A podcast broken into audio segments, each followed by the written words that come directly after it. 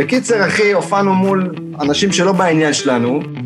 מישהו חשוב שם בצוות של הבמה התמסטל מדי. תופס אותה פיזית וגורר אותה מהבר, והיא בצווחות אימים. ואז באיזשהו שלב בא אליה הבעלים של הבר ואומר, "אה, את צועקת. אתם מאזינים להופעה מהגיהנום, עם דניאל סלגניק ואורי רונן.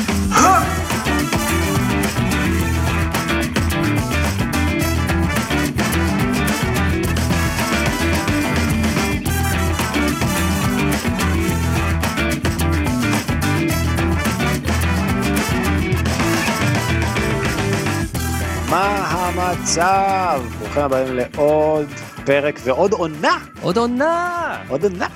שלום לכולם, שלום, התגעגענו. אני צועק והיא עוד עונה של הופעה מהגיהנום, עונה שלישית. אה, זה העונה הזאת שמתחילים אה, להיגמר לך רעיונות לעלילה ואתה מכניס דמויות חדשות, כי אין לך, אתה יודע, אתה מתחיל כבר לצלוע והביקורות כבר מתחילות לחרבן עליך, עונה או שלישית. מגישים חדשים. מגישים חדשים, אז גבירותיי ורבותיי, קבלו את... כל אחד מביא. אנחנו מביאים גם בסוף מדבר שאנחנו מביאים את אותו בן אדם. עדי שיפר, הנה הוא פה. הוא מתפצל. מה קורה חברים, אני עדי שיפר. מי שלא ביוטיוב הוא לא יודע, לא יודע על זאת. אתה מבין שאם, כאילו, מי שלא רואה את היוטיוב, אם לא היינו ביוטיוב, היינו פשוט יכולים לחכות. ברור, כאילו אנחנו וואי. מביאים עוד אנשים. אפילו לא היינו צריכים להביא את האורחים האמיתיים. כן. יכלנו כן. להגיד, כאילו, גבירותיי ורבותיי, אסף אבידן. אז אני אסף אבידן, she said baby. ואני אומר ש... זה מה שככה אני נשמע, אני אסף אבידן, בן אדם. she said baby. או אני משהו כזה. חושב את מי אני יכול לחכות ולעבוד עליהם. Mm. She said, baby, Janis get down on your knees. ג'ניס אוקיי, ג'ופלין. טוב, טוב, כן. הבאנו את ג'ניס ג'ופלין. אז אה, איזה כיף, עוד עונה, אנחנו אה, מתרגשים, עונה שלישית, או איך שהאורח שלנו קורא לאלבומיו הראשונים, השלוש, סתם, זה היה, או, קראתי ויקיפדיה. אה, אריק ברמן יהיה איתנו בקרוב, אריק נכון. ברמן, האיש והאגדה, אה, נדבר איתו על הרבה דברים, וזהו, ואנחנו שמחים אה, שוב להיות כאן ולהעניק לכם פרקים של פודקאסט, אה, פודקאסט סבבה, אנחנו חושבים. זה חסר ביטחון אתה. מדהים אותי שזה בכלל לא הרגיש כמו הפסקה, כי אנחנו בעצם מקליטים פרקים בהפסקה, אנחנו לא מחכים, הרי אנחנו לא מקליטים את הפרק אה, למי שחשב כן, כן, הם ישמעו את זה כבר. דקה ש- לפני, כן, אבל אה, זהו, זה לא באמת הרגיש כמו הפסקה, אבל... אה, נכון, עבדנו קשה, עדיין עבדנו. קשה, כן. מתארחים בפרקים של אחרים, בפודקאסטים אה, גם. נכון, נכון, מתארחים, נכון, אני השבוע התארחתי בפודקאסט שאמור uh, לצאת, uh, עוד מעט, או כבר יצא עד עכשיו, אני לא יודע, ש- נקרא anti marketing, אה, וגם אנחנו התארחנו ביחד ב"מתחת לרדאר", שייצא או יצא, או יוצא, נראה לי כבר יצא. כבר יצא, כבר יצא, כן, וב- מתחת לרדאר של אה, גיא. בפודקאסט החבר. של... אה, גיא. לא, גיא. וגיא, ויש את הפודקאסט של אה, רביד, וגם ברביד. רביד. אבל זה לא- עוד לא הוקלט בזמן שאנחנו מדברים עכשיו, אז אנחנו אנחנו לא מדברים יודעים. אולי אולי נפלה פצצה. אולי. רוסיה התחילה מלחמה וכבשה. גם אותנו. אולי שמעת הדברים הנוראים שאורי אומר בפרקים, והיא אמרה, תקשיבו, אנחנו, אני חייבת לבטל את החרא הזה, כי אני לא מוכנה שבן אדם כזה נלוז יהיה אצלי בפודקאסט, אני חותכת. וביטלה אותו. מהמם. אבל uh, יכול להיות, יכול להיות, אבל אנחנו שמחים לחזור. ומה איתך, אחי? יש לך איזה משהו לספר לפני הפרקון? כן, קודם כל אני בלוקיישן חדש לצופינו הופה. ביוטיוב, כפי שאתם רואים, לוקיישן חדש בדירה הענקית שלי, אז uh, מי שבספוטיפיי מוזמן לקפוץ. Um, ובכל מקרה, um, היה לי באמת סיפור uh, ככה, צחקת עליי שהייתי חסר ביטחון קודם לגבי הפודקאסט, אז uh, האמת שהיה לי סיפור ממש לפני יומיים, um, שבאמת ריגש, וככה, אני לא אגיד, לא אחשוף שמות, כי אני לא יודע אם היא רוצה, זה, אבל... קיצור, אוקיי. הייתי בהופעה של אה, פרק 45, רועי דורון, אוקיי. היה כיף, היה כמו אש. אסירים בבית סוהר, הם מאבדים את הזהות שלהם שהם, שהם באים לפה. פרק 42, סתום את הפה ותעמוד שם. כאילו, מדהים, אחי. כן, כן, אחי, הוא לא שם לב שחיבקו אותו, ציירתי לו 45 על הציצי. קיצור, אוקיי. אז היית בהופעה של רועי דורון. כן, וזהו, ואז אחרי זה ככה דיברתי עם מישהי שזיהתה אותי מהפודקאסט, והחמיאה, ושמעה, והי, וזה, וואלה. ואיזה כיף, ותודה, אוקיי. כן, כן, כן. ואז היא כאילו, ראיתי שכזה, משהו, משהו יש בה, ושהיא מתלבטת אם להגיד אותו, אני אומר, מה? אז היא אומרת, לא, אני לא יודעת אם זה יביך אותך, אבל, אה, או, לא יודע אם היה יביך, אבל משהו כזה, לא נעים. אמ, יש לי חבר ממש טוב שכבר תקופה ארוכה מאושפז בבית חולים, והוא ביקש ממני, הוא יודע שאני שומעת הרבה פודקאסטים ומוזיקה, הוא ביקש ממני, תשלחי לי משהו של מוזיקה וזה, צריכי לשמוע. אמ, ואז אה, היא שלחה לו את הפודקאסט שלנו, והוא אמר לה שהוא פשוט עשה עלינו, הוא עשה עלינו binge ממש פרק אחרי פרק, וואו, והוא לא הפסיק לצחוק, וכאב לו כי הוא צוחק, אז הוא לא יכול לצחוק, אז וואו. זה ממש היה ככה, ווואי. אפילו פרק 10. כן, אפילו את פרק 10, הוא אמר במיוחד פרק 10. אמ, וזהו, וכאילו fuck, אתה יודע, זה בדרך כלל דברים שאתה שומע משירים, מאלבומים, כאילו בן אדם שזה עזר לו אשכרה להתרפא, כאילו עשה לו טוב בזמן שהוא fucking מאושפז. או שזה פתח לו תפרים, אחי, ואתה, הוא יתבע אותנו על רשלנות רפואית, יא בני זונות. אה, תכבו את הפודקאסט. התוספתן שלי. כן. וואו, אחי, איזה... איזה יופי, בואנה. נו, אה? לא. ציפיתי. זה מרגש, יואו. אז אה, אם לא אתה מאזין לנו. עכשיו, אנחנו מאחלים לך החלמה מהירה, גבר, ותודה, תודה. איזה כיף, וואו. איזה טון מרגש קבעת ל... הורדת לי את כל הבדיחות אה, זין פיפי אה, קקי שלי עכשיו. עונה לי- שלישית, עונה של ריגושים. זה הפך ל dramedy, אנחנו Riverside, אחי, אנחנו...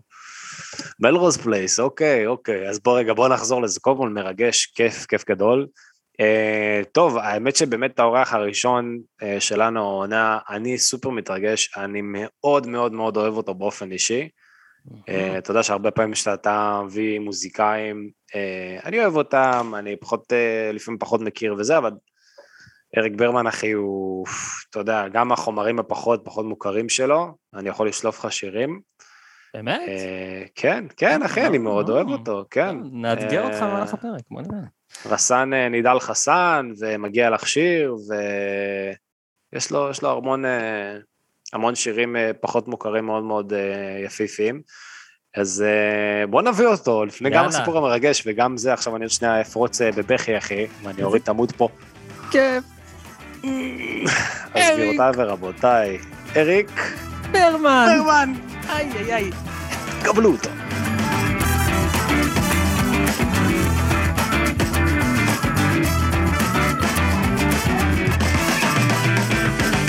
אריק ברמן, מה נשמע, מה קורה, ברוך הבא לפודקאסט.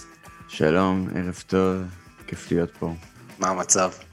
איך הולך בימים אלה, אחי? מה... בוא... זו שאלה שאנחנו תמיד מתחילים איתה כזה. לא יודע. זה, היום זה כבר תקופה פחות מוזרה מהשאלה ששאלנו פעם לפני חצי שנה, שנה שזה היה בשיא. Mm. כן, נכון, עכשיו זה עושה קולות של נורמלי, אמ, ואני מניח, לוקח לזה זמן, אולי באמת שאנשים מפנימים ומרגישים נוח להסתובב ולהיכנס למקומות. הייתה הופעה בזאפה בהרצליה לפני כמה ימים, הרגיש לי כמו פעם, אה, הרגיש לי המקום אה, היה מלא ואנשים היו בלי מסכות והרגיש טוב כבר, אז אני מניח עוד קצת, כאילו, שאנשים באמת יבינו ש... שזה מאחורינו ואפשר אה, לחזור לחיות. עוד קצת, עוד קצת, עוד קצת. למשוך, למשוך את הסוס. אבל האמת שהקהל שלך זה תכלס ברובו קהל צעיר לאללה, נכון? זה כאילו אין לך את החבר'ה, אתה יודע, שבאמת חוששים. אני חושב שיש גם וגם, לשמחתי יש עכשיו קהל צעיר, זה קרה לפני איזה שלוש-ארבע שנים, הוצאתי את האלבום האחרון, ובמקביל עברתי להופיע בברבי, אחרי הרבה שנים שהופעתי בזאפה, אה, והברבי, פלוס האלבום הזה, באמת הביא קהל אה, מאוד צעיר פתאום, שזה מאוד משמח אותי. שפתאום חרש את כל האלבומים שלך, אתה יודע, נכנס דרך האחרון, ואז פשוט הלך אחורה בדיסקוגרפיה שלך. כן, זה סברה אחת שלי, יכול להיות, לפעמים אני שואל, באים אחרי ההופעה כזה, מאחורי הקלעים, אז אני, אם אני רואה אנש, חבר'ה צעירים, אז אני שואל אותם איך הם אה, נחשפו אל המוזיקה שלי, ו- וחלק, הרוב אומרים לי משהו של יוטיוב, ספוטיפיי, שמציע להם ברגע שהם שומעים את זה, אז זה מעביר אותם לזה. כן. אה, כן, כאלה. זה מעניין מה. שאמרת, כי בחיים לא שמעתי את זה. הברבי חשף Mm. אותך לקהל חדש, כאילו זה מועדון, אתה יודע, בדרך כלל זה דברים אחרים, ש- רדיו פתאום, או איזה קליפ מטורף. אתה אומר, המועדון חשף אותך לקהל חדש? כן, כי בעצם בברבי שאתה עובר להופיע שם, זה- קודם כל זה הופעת עמידה, אה, לעומת אה, זאפה, שזה בדרך כלל הופעות ישיבה. וגם הגיל, שאין שם הגבלת גיל, זאת אומרת, אה, בברבי באים נכון. לפעמים בני 14 ו-16, ו... אה, לזאפה פחות היו באים חיילים, כן. פחות היו באים אה, תיכוניסטים. הברבי יש לו vibe יותר צעיר גם, אחי, באמת יש לו vibe יותר מחתרתי כזה, יותר, אה, אתה יודע, כן, כן. יותר בוא נשתה בירה מאחוריה בסמטה לפני שאנחנו נכנסים, והזאפ הזה בוא נזמין כוס יין בפנים, אתה יודע, זה... אחרי שכבר, לאכול. אחרי שאכלנו עכשיו איזה כן. סטייק, כאילו, בדיוק, אחרי שהזמנו סביצ'ה מנגו. בדיוק. מגניב, מגניב. טוב, שאוט אאוט לברבי ולזאפה, אנחנו אוהבים את כולם. אמ, אז אריק, באמת יש לך בטח, אה, כאילו, אתה כבר אה, מדור ה-2006, שהיינו בכיתה ו', אחי, ככה, יש לך בטח מאות הופעות מאחוריך. לא, מה, זה לא בכיתה... זה לא נשמע ככה. אתה אומר בוא נפתח את הזה ולגרום לאורח שלנו להרגיש מבוגר, זה הנשק הראשון. קודם כל, אחי, אני בכיתה ו' לנצח עם, ה... עם הפיגורה והאופי שלי, אבל אה, לא, תשמע, פשוט אני כאילו היום ככה שמעתי את האלבום הראשון שלך, ככה התחלתי לשמוע אותו כזה שוב, ואמרתי, בואנה, זה כאילו פאקינג אלבום להיטים, אני, ואני זוכר את השירים, אני זוכר אותם ברדיו, וחרשנו אותם, ובנסיעות, וזה כל שיר שם, זה, זה פשוט וואו, כל הכבוד. כן, תודה, ככה יצא. אז, אה, אז זה באמת מעניין אותי, כי יש לך באמת אה, ככה הרבה הופעות, וגם באמריקה, ו... אה, מה, מה, מה הכנת לנו בעצם? איזה, איזה סיפורים? מה יש לך שם בלקסיקון? על, על, על ההופעה מגיהנום, מהגיהנום שלי? ההופעות הכי נוראיות, מוזרות, ביזריות שלך, בטח יש לך סיפורים אחי מפה ועד אה, אמריקה. כן. אז אה, ניסיתי לחשוב על זה, באמת, זה מעניין שלא קפץ לי אוטומטית אה, משהו, אבל אז, כש, ככל שהגיע התאריך והרגע של הפודקאסט הזה, אז הצלחתי, האמת שגם עזרו לי. אה, אני חושב, קודם כל, הראשונה שקפצה לי זה הופעה שהייתה אה, בקורונה, היו הופעות אה, ביתיות, Mm, ושזה זה קונספט תכלס מאוד מבורך, ו... והיו לי חוויות ממש טובות עם זה. העניין היחידי זה ש... שזה, שזה חתול בשק. אתה, אין לך מושג לאן אתה מגיע. אתה יכול לבקש, אני תמיד מבקש אה, תמונות של המקום כדי להבין כזה, זה חצר, זה סלון, זה מה, כדי להיערך מראש, אבל מבחינת ה vibe ומי האנשים, ואני גם תמיד עשיתי שיחות טלפון עם, ה... עם מי שהזמין את המופע, וניסיתי להבין האם אה, יש שירים ספציפיים שהם רוצים לשמוע, אה, או כאלה. אבל הייתה הופעה אחת ש... שהגעתי, זה היה באיזה, באזור יחסית דרומי, רחובות, לא, לא מאוד דרום, אבל כזה. אה, והגעתי והייתה בריכה, והיה מין בופה כזה, וזה הרגיש כמו אירוע שהרימו פה, ועשיתי בלנס, היה סאונד טוב, השקיעו כאילו בסאונד, ואז ישר שמו אותי באיזה חדרון מבודד, יכולתי לעשות אה, מדיטציה, להיות עם עצמי, הכל היה בסדר. ואז שעליתי להופיע, אני לבד עם הגיטרה, וכאילו קלטתי שהקהל לא יודע מי אני. אוי אוי אוי. רגע, תתאר לנו את הקהל, אבל כמה אנשים היו שם? היו שם איזה 40 איש, באיזה גילאים? אה, 50 פלוס. Mm, מסתבר שזה היה יום הולדת, מסתבר שכל הקהל הוא יוצאי ברית המועצות, אוקיי. וזה שהזמין את ההופעה, שדיברתי איתו, הוא אומר שהוא קנה את זה לאשתו, שמאוד אוהבת אותי, וכששאלתי איזה שירים, אז אה, הוא אמר לי איזה אה, להיטים, איזה שלושה להיטים שהוא מכיר. התחלתי לחשוד כבר אז, אבל כש... אבל אז הבנתי שאף אחד לא מכיר את המוזיקה שלי, וזאת ש... גם זאת שהיא בשבילה קנו את המופע, היא מכירה רק איזה שניים, שלושה שירים שלי. אז הבנתי, הבנתי את זה די מהר. אה, אני חושב, לקח לי איזה שני שירים, כאילו, שהבנתי שאין עם מי לדבר בהופעה הזאת, זאת אומרת, אני לא באמת בהופעה, ואז ב- ב- ברגע הזה, שאתה מגיע להופעות שאתה קולט שאין תקשורת, אז אה, רוב הפעמים מה שאומנים עושים זה מחליטים ש...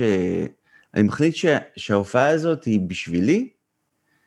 אה, אם יש נגנים, אז זה בשבילנו, זה כמו חזרה, שיש לנו הזדמנות עכשיו לעשות חזרה מול בני אדם, אה, ושזה רק אני, אז זה לא עם הלהקה ולא חזרה, אז אני פשוט אומר, טוב, בוא, נ... בוא ת... ת... תהיה הכי טוב שאתה יכול בשבילך. אה, אז זה מה שקרה שם. בוא'נה, זו הזדמנות מעולה להתחיל לעשות קאברים וכזה, אתה יודע, להתפרע, כאילו, כן, זה גם. השיר שלי, להתחיל לעשות איתם קטעים או משהו כזה. אבל רגע, אז זאת אומרת שאתה, סתם מעניין אותי הדינמיקה, אז אתה מנגן, הם מחאו לך כפיים בשירים, מתוך כן. כזה, אבל הם כאילו ראית שהם כזה חיכו פשוט שתסיים. ממש, ממש. וואו, אחי, כן, כן. איזה קשוח. כן. זה באמת, אה, אני חושב אולי פעם, או אם הייתי מישהו אחר, או אולי אם פעם הייתי אחר, יכול להיות שהייתי יותר נעלב, אבל אני כל כך במקום אחר, ש... שזה יותר הצחיק אותי מאשר ביאס אותי, כאילו, אני אומר, וואו, איזה אאוט, כאילו, הביאו אותי למקום הזה, ושילמו לי יפה, וזה, וזה מה שקורה עכשיו. זה, זה תמיד מדהים אותי שאתה יודע, זה בדרך כלל סיפורים שאתה שומע, בגלל זה אני אוהב את הקונספט של הפודקאסט, כי זה הרבה פעמים סיפורים שאתה שומע מאומנים שהם, אתה יודע, הם הולכים לנגן, הם מתחילים. הולכים לנגן באיזה בית קפה בבאר שבע, וזה הגיוני שלא יכירו אותם, כאילו. כן.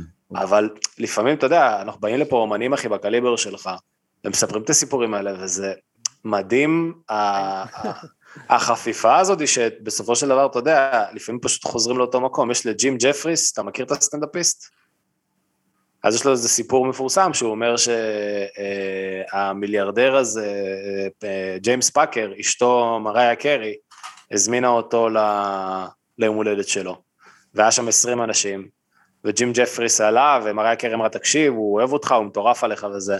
וג'ים ג'פריס עלה להופיע מול 20 אנשים, וג'יימס פאקר מסתכל על אשתו ואומר, who the fuck is this? כאילו, לא ידע מי זה הבן אדם הזה.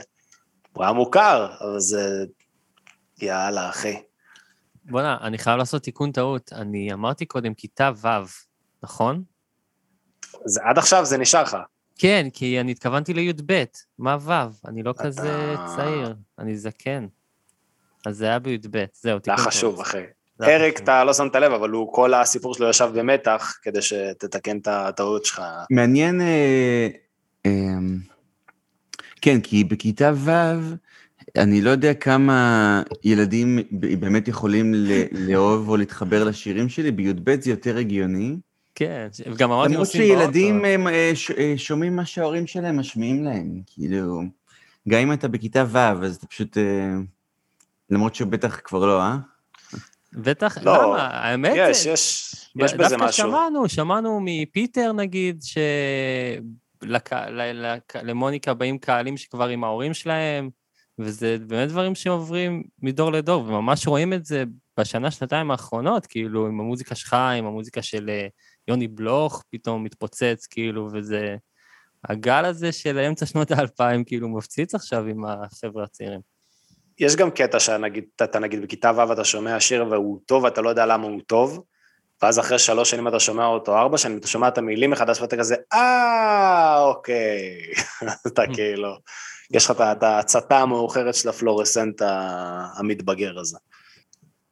רגע, אז איך, איך נגמרה בסוף ההופעה ב, ב, במקום הזה? כאילו, סיימת וירדת ומחאו לך כפיים, אמרת תודה וזה ביי? ממש ככה, כן. תודה רבה, הם רוצים להצטלם. אה, בכל אופן, כדי לעלות, לתייג, של להראות שהם עשו משהו היום. אה, מעניין. אוי, גדול, גדול. אוקיי, אז, אז זאת, אה, הופעה מכובדת אה, להתחיל איתה. מה, מה מצאת עוד בחפירות הנוסטלגיה שלך? האמת, כנראה, או שהזיכרון שלי לא טוב, או שחוש הנוסטלגיה שלי לא חזק, אבל גם ההופעה השנייה שהצלחתי אה, להגיע אליה, היא קרתה לא מזמן, היא קרתה ב... אני חושב ספטמבר, ספטמבר האחרון. אה, הייתה הופעה ביתית, אבל הפעם לא שהוזמנה, אלא שאני החלטתי שאני רוצה לנסות אה, לנגן אלבום חדש מול קהל, וקבעתי תאריך בברבי, זה היה באוקטובר האחרון, ו... ולצורך כך גם עשיתי שני טסטים מול קהל של איך, ה... איך זה עובד. מעניין. ומה שעוד אה, מאתגר בקונספט היה ש... ש... שזה ערב שהוא אמור להיות אה, שילוב של אה, שירים חדשים ושל שיחה. אז בעצם אה, אני- והנגנים ואני ישבנו במעגל, וסביבנו ישבו הקהל, ו... וניגענו שיר, ואז הנחנו את הכלים והתחלנו לדבר. וזה היה, כל, גם כל האלבום הוא קונספטואלי, וגם כל הערב באותה רוח אה, עוסק במערכות יחסים אה, 2.0.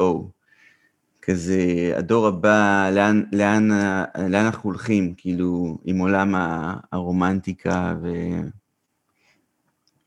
וזוגיות. אה, ואז אז בעצם עשינו טסט אחד אה, על הגג, יש לי בבית אה, מין גג כזה, ובאו איזה 20 איש, ועשינו טסט וזה עבד ממש טוב. ואז אמרנו, לטסט הבא נרחיב, נעשה מול 50 איש באיזו וילה, ומצאנו וילה בראשון לציון. אה, מאוד נובורישית, גם בריכה וזה, ו... והכל היה נראה מדהים, גם השקענו בזה כסף וגם צילמנו את זה, זה היה נראה ממש טוב.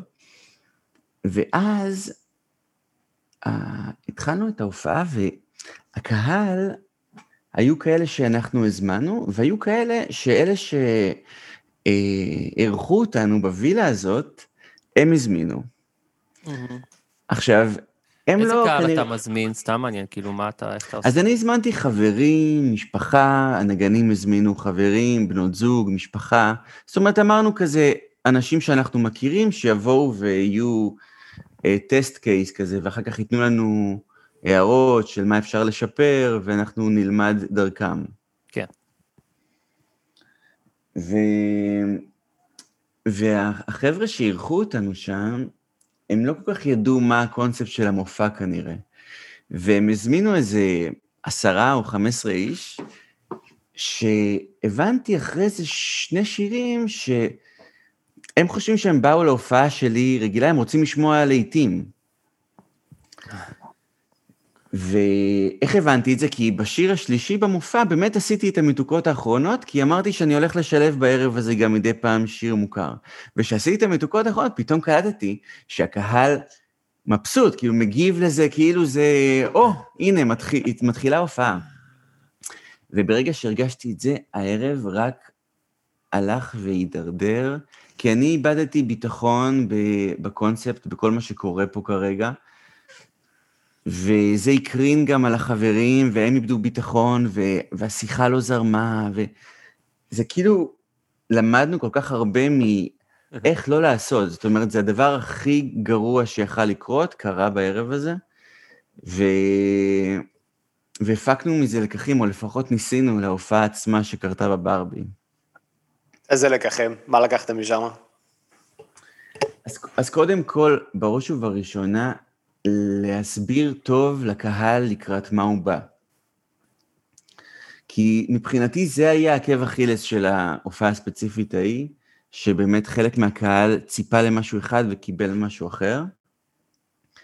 אז, אז uh, השקענו ב, בהסברה דרך האינסטגרם, uh, של קטעים מתוך המופעים האלה שצילמנו על הגג ובווילה ההיא, של, שאתה רואה שיש קטע משיר שאתה לא מכיר ויש קטע משיחה.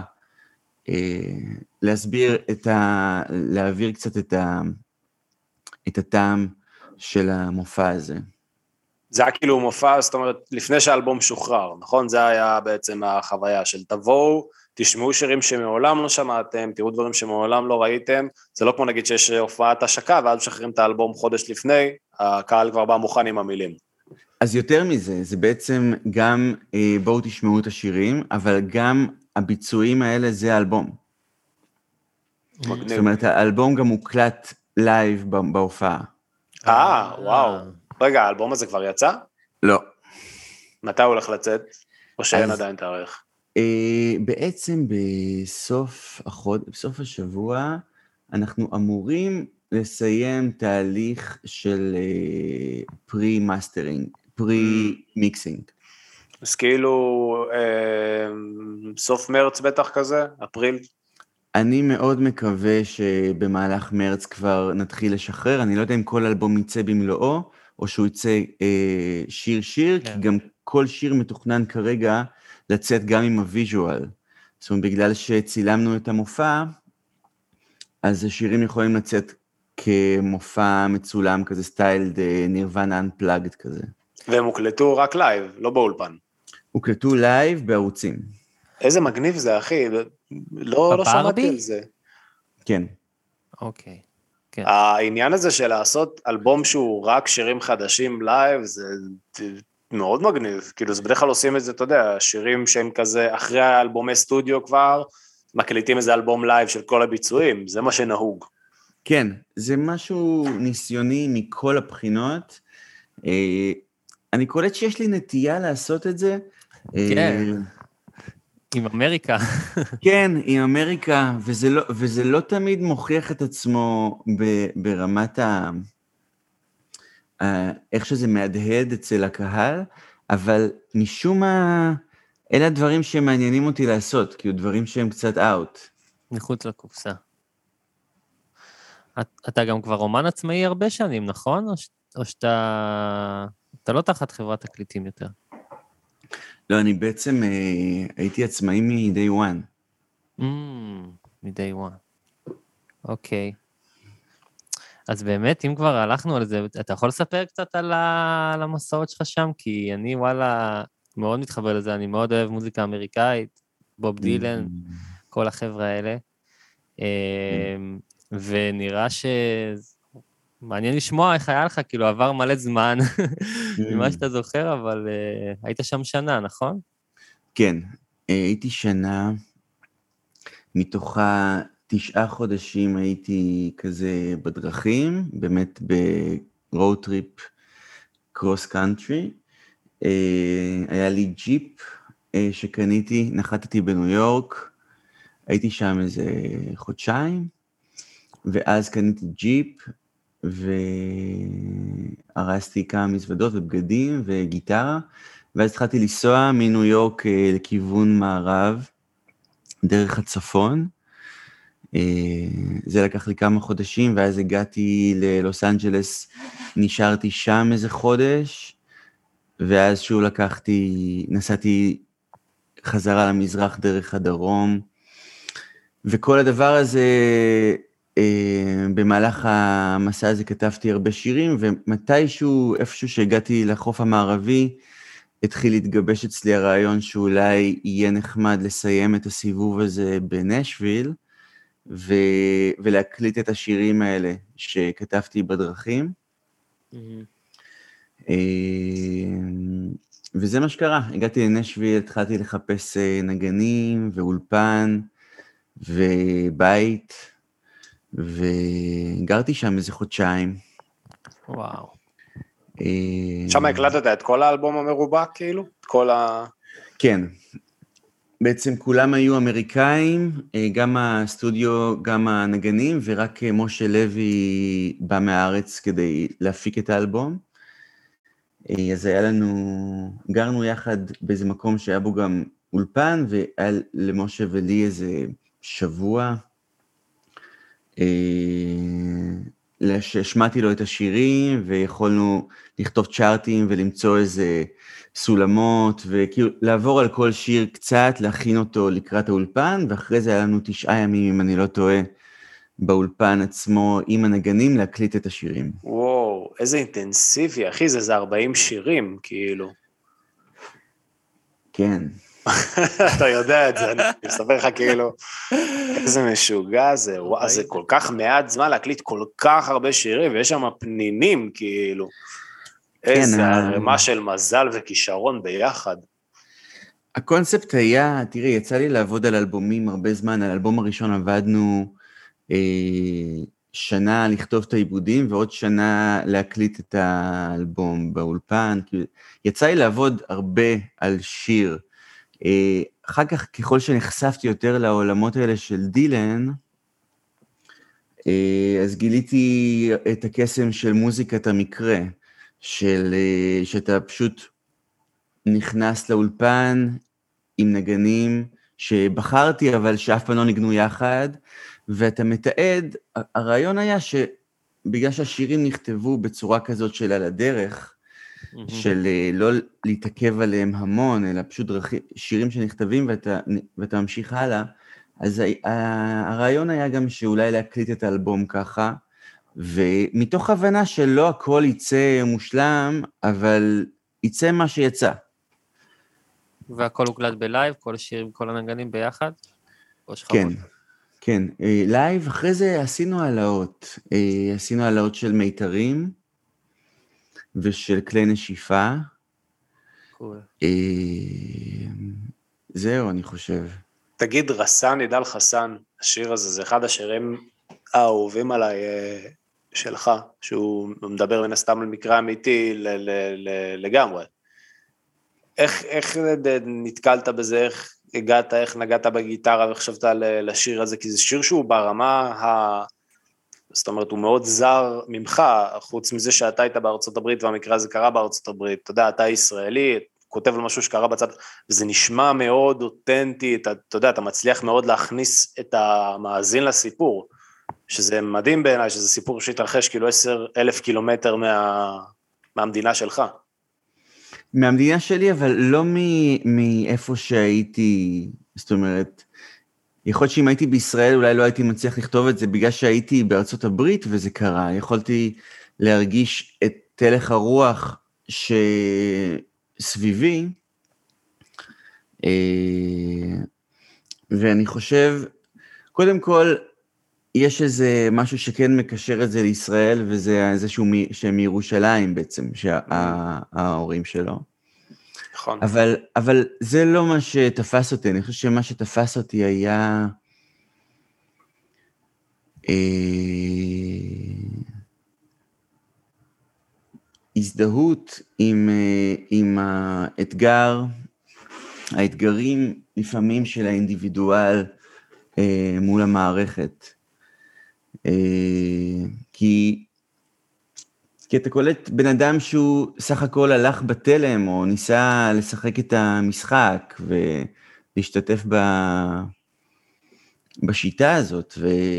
וזה הוביל אותו לכל מיני מקומות. עכשיו, אה, אני, הרגע הזה שנגיד, אה, יש שם איזו נקודה שהוא- שהתעללו בו וזה, והוא רצה להשתחרר, ו... ולא נתנו לו כי הוא חתום. כן. הדבר הזה, אמ, כן, אני, אני לא חושב שזה בריא.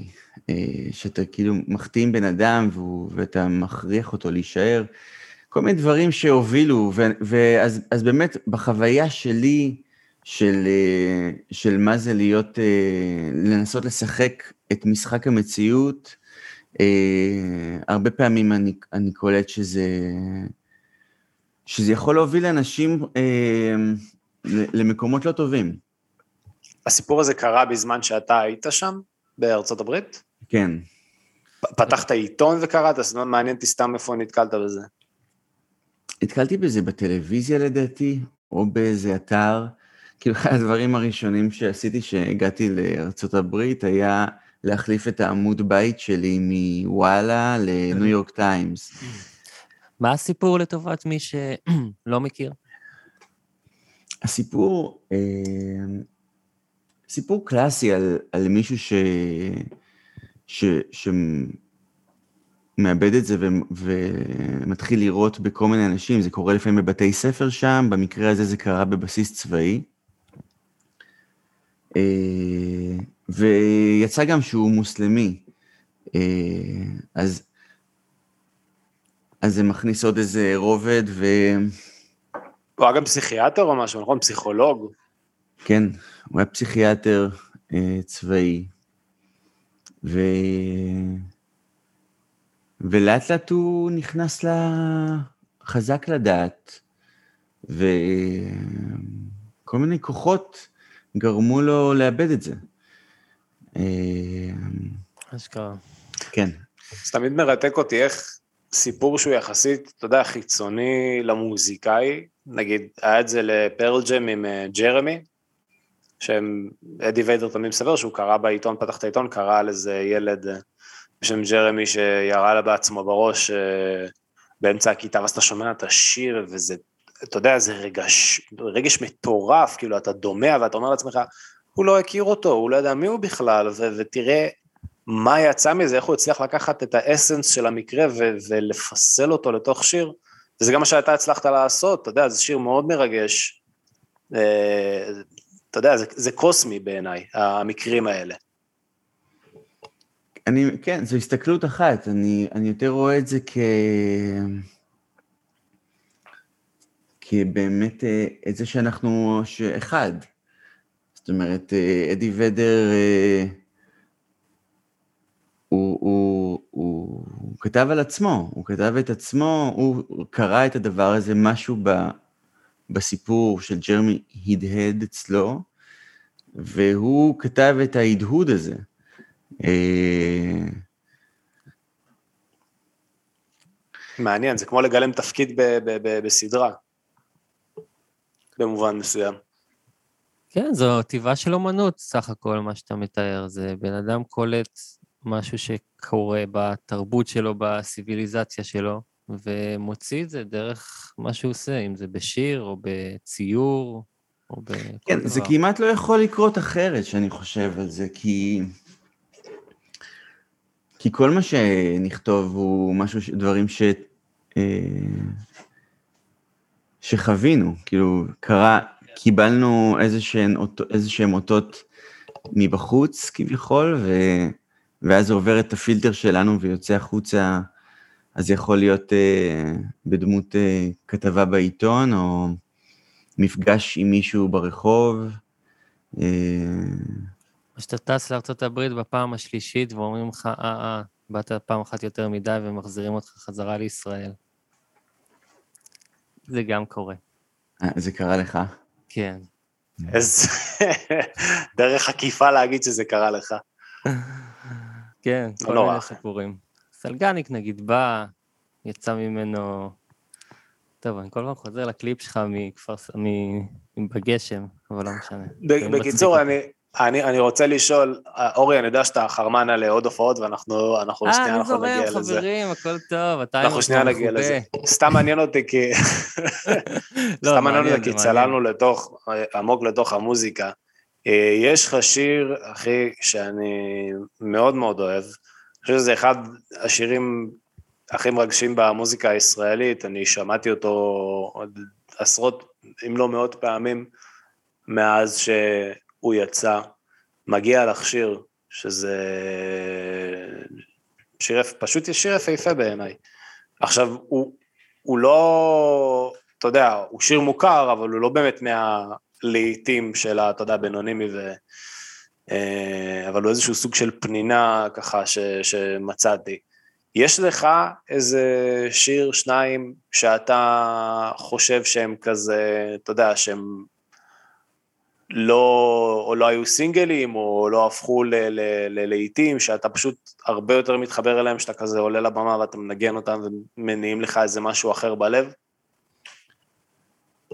אז אה, ברמת הלב אה, והחוויה של לשיר שירים שכתבתי בעבר, לשיר אותם מחדש, אז, אז אין משהו קונסיסטנטי, זה כל הזמן משתנה. זאת אומרת, כל הזמן אני יכול להרגיש טוב או פחות טוב, או אה, ליהנות מאוד, או לא, כמעט לא יוצא לי שאני עושה משהו שלא בא לי עליו, אבל, אבל זה כן מאוד משתנה מבחינת ה, ה, התחושות והרגשות, בגלל שאני אני כל הזמן משתנה, אז כל פעם ההופעה הזאת פוגשת אותך, והקהל גם כל פעם אחר, אז האנרגיה והפסיכודינמיקה, הכל משתנה. מה שכן, כאילו, שני שירים שקופצים לי, באמת שהם לא לעיתים, אבל אני קולט שיש בהם משהו יוצא דופן, אז הם שניהם באמת מייצ... מייצגים אולי קצוות מבחינת האורך. כי נגיד רסני דל חסן, שהוא מאוד מאוד ארוך, אה, תמיד מרגיש לי כמו משהו ש... שכשאני מבצע אותו טוב, אז כאילו זה, זה פוגש אנשים, אה, ו... וזה, וזה, והשיר תמיד, אה, תמיד, תמיד עובד, ומהקצה השני, זה שיר שיש בו מעט מילים. אה, זה לא שאני אור. Mm. שזה שיר ש, שבאמת, הלוואי והיו לי יותר שירים כאלה שהם מתומצתים. כי באמת, אני הרבה פעמים כדי להעביר את, המ, את הרעיונות שלי, אז לוקח לי די הרבה מלל. וכשמגיע משהו שאתה יכול להגיד את זה בכמה משפטים, אז, אה, אז גם, כאילו, זה, זה מרגיש לי חזק. מעניין, אתה, אתה, תמציתיות המילולית זה תמיד באמת מרגיש כמו איזה כמעט מרשים, זאת אומרת שאתה באמת רואה איזה שירים של אפילו בית אחד שיכול לחזור על עצמו פעמיים או שלוש, אתה אומר, וואו, איך הם עשו את זה, זה, אין שומן כאילו בשיר הזה ב, ב, בשום צורה. זה מדהים. אז אנחנו נכון. אוהבים דילן. ולאונרד כהן. את מי אתה עוד אוהב? ממי אתה עוד מושפע, אריק? אה, זה מעניין, יש, אה, יש להקה יחסית חדשה שקוראים לה ביג תיף. Hmm, שהם אמריקאים ויש להם זמרת אה, נהדרת שגם כותבת את השירים שקוראים לה אדריאן לנקר. והיא איכשהו אספה את כל ההשפעות האלה של ליאונרד כהן ודילן, ו... והוסיפה עוד איזה רובד. אני חושב שגם ג'ו, גם ג'וני מיטשל אה, עשתה את זה, כי היא לקחה, היא גם מאוד אהבה את אה, דילן ואת ליאונרד כהן, והוסיפה שם מימד נוסף של מלודיות והרמוניות אה, יוצ, יוצא דופן. עם הקול המטורף שלה. עם כן. הקול שלה ו, ו, והנשיות. אה, כן, אז, אה, אז ג'וני מיטשל אה, גם, גם אני מאוד אוהב, ו- ואדריאן הזאת היא הביאה עוד איזה, עוד נשיות מכיוון אחר אה, לסטייל הזה. מעניין. תגיד, היו לך הופעות, אחי, בארצות הברית שהיית שם? לא, לא הופעת. חשבת על, או שרצית לקחת פשוט הפסקה במכוון? הרעיון היה הפסקה, אבל אז עלו על הפרק כמה אפשרויות שאולי במקרה אני אהיה באיזה אזור שרוצים הופעה של הסוכנות היהודית, זה... אז כאילו היו כאלה אימיילים, אבל זה לא הבשיל. גם לא ברחוב כזה? לא. נשוויל? וואי, טוב, עוד, עוד שאלה אחת על הטיול הזה, ודי, וחוזרים לפודקאסט. האולפן, תתאר לנו אותו, היה בו איזה משהו... כי היה לנו את הדג נחש פה, שסיפרו לנו שהם היו באיזה יער בקליפורניה שם, בה woods, אז לך היה... מה היה ה vibe? אמ, בנשוויל בעצם עברתי, יש שם, אני חושב איזה שלושת אלפים אולפנים.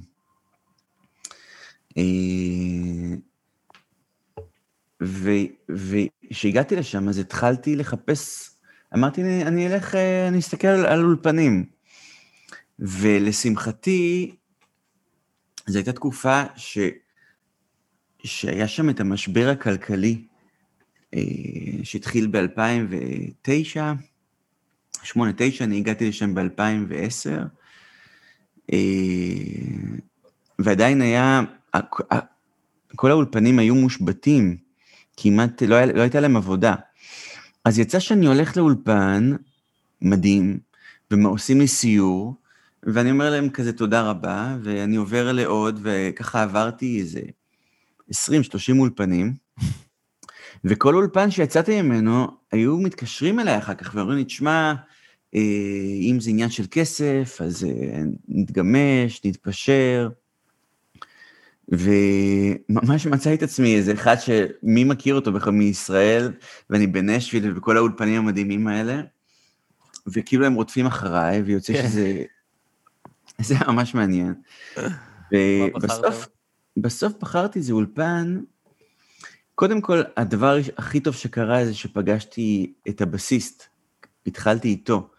אה, מישהו המליץ לי שנסעתי כזה בדרכים, אני חושב שזה היה איפשהו ב, באוסטין, טקסס, אה, פגשתי שם מישהי וסיפרתי לה שאני נוסע לנשוויל, והיא נתנה לי שם של איזה בסיסט, וכשהגעתי לנשוויל אז התקשרתי אליו ונפגשנו, וזה היה מזל שפגשתי אותו, כי גם הוא בסוף נהיה הבסיסט של האלבום, והוא מדהים, אבל גם הוא קצת הסביר לי איך זה עובד שם.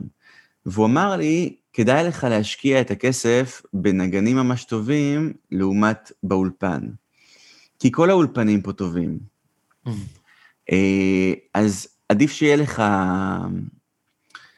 עדיף שיהיה לך אה, נגנים טובים, ו...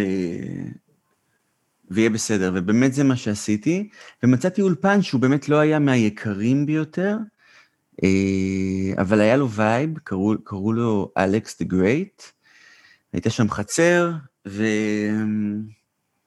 ומשה לוי הגיע ופגש את הנגנים, וסידר, בהתחלה הוא סידר, אה, והבאנו צלם, בגלל זה גם הכל מתועד, אז היה שם גם צלם, ולקחתי, תמיד כשמקליטים אלבום ויש כמה ימים רצוף באולפן, אז יש את סוגיית המה אוכלים. כי מדי פעם בין טייקים וזה צריך לעשות הפסקות, ו... אז אתה יכול להזמין פיצה, או שיש הפקות יקרות שמזמינים סושי, ואז כאילו אתה גם מגלה שככל שהאוכל יותר יקר, האלבום נשמע פחות טוב אחר כך, ואז... ואנחנו החלטנו להביא אה, מבשלת. אז הייתה, אז הייתה, אז פשוט במקום להזמין אוכל, הייתה לנו מישהי שהייתה מבשלת דברים, והייתה מביאה כזה אוכל אמריקאי מבושל, וזה מה שאכלנו בצהריים. ואולפן מאוד חם, זה הכל מווד כזה, עץ. ממש, ממש. מגניב. גם נשוויל, אחי, זה באמת ב- ב- בירת, זה- עזוב, זה בירת הקאנטרי של ארה"ב, זה עיר מוזיקה סופר מגניבה, שלכאורה זה בטנסי, נכון? כן, אמור להיות, בטנסי. ב- זהו, זה מדינת אה, חור, כאילו, אבל איכשהו יצא שהעיר שם היא אחת הערים, ערי המוזיקה הכי מגניבות בעולם. כן, אבל, ו... וזה גם מה שגיליתי, שהתחלתי לחפש את הנגנים, כי בהתחלה חשבתי למה שמישהו בכלל ירצה לנגן איתי מעבר לתשלום, אז אתה צריך לשיר, לנגן עכשיו איזה 30 שירים בעברית. אמ, אז קודם כל, קלטתי שזה מגניב אותם בטירוף, גם העברית, אבל בעיקר זה שיש להם עכשיו הזדמנות לא לנגן קאנטרי. אשכרה. כן, אני חושב כאילו ש... רבועים. יצא להם מכל החורים. רוב ההפקות שלהם, וזה נגני הפקות, רוב ההפקות שלהם זה כנראה אה, קאנטרי. כן. מגניב, אז הם נדלקו עליך, כאילו גם כזה משהו זר, וגם לא קאנטרי, בדוק. וגם צריכים את הכסף, כי היה משבר כלכלי. ממש, ממש. זה לא הזיק. איי, גדול, גדול. אה, טוב, רגע, לפני שנתקרב לסוף, יש לך עוד איזה הופעה או משהו שאתה רוצה לספר? עופות גיהנום, זה, זה, זה כל מה שגליתי. זהו, זה כל מה שנדלה. הדחקת, הדחקת, אה? כנראה. כנראה. אה, טוב, אז יש לנו אה, את הקבוצה שלנו, הופעה מהגיהנום הבקסטייג' בפייסבוק, אז מי שעדיין לא נמצא בה, מוזמן לבוא, יש שם תוכן בלעדי ו... מאוד, אה, כן, סלגניק. בואו, בואו, בואו אה, לשם. בקיצור. כן, כן, כן. אז אה, דן ברדוגו שואל אה, שתי שאלות. אחד, מתי האלבום הבא יוצא? שכבר דיברת על זה, נכון? כן. אמרנו. אז אה, סגור, אתם כבר יודעים. אה, ושאלה שנייה, או, זה מעניין. מה גרם לך להוציא עוד גרסה לכמה בן אדם זמן כל כך קצר, לכמה בן אדם זמן כל כך קצר אחרי הגרסה הראשונה, שאם להיות כן, קצת יותר מוצלחת מהגרסה השנייה לדעתי? סימן Mm. שאלה. אה, שאלה ספציפית. שואלים על, על איזה שיר? על כמו בן אדם? כן, כמו בן אדם. אה, שאלה טובה. בעצם הקלטתי את השיר הזה בניו יורק, אה, הפיק אותו יונתן לוי, אה, והקלטנו את הגרסה הזאת והוצאנו את השיר הזה כסינגל, והוא לא תפס בכלל, לא השמיעו אותו, ואז הוא, שמתי אותו בצד, והמשכתי הלאה עם חיי ועם שירים אחרים, ואחרי כמה זמן הגיע הרגע של, שהרגשתי שזה זמן נכון להקליט אלבום. אה, עדיין גרתי בניו יורק, ותמר אייזנמן עברה לגור שם גם אה, איזה שנתיים אחריי, ו... וברגע שהיא עברה לגור, אז אה, היה לי ברור ש... שהיא תפיק את האלבום הבא.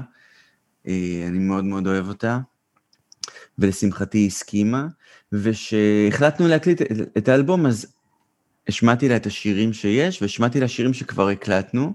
היו, אני חושב, איזה שלושה, לא, אולי איזה ארבעה, חמישה שירים שכבר הקלטתי, ורצינו לקחת אותם, להוסיף עוד שירים ולאגד את זה באלבום, והשירים שהקלטנו לפני, היו צריכים לעבור איזשהו, איזשהו איזושהי אדפטציה, כדי שזה יתאים לסאונד הכללי של האלבום.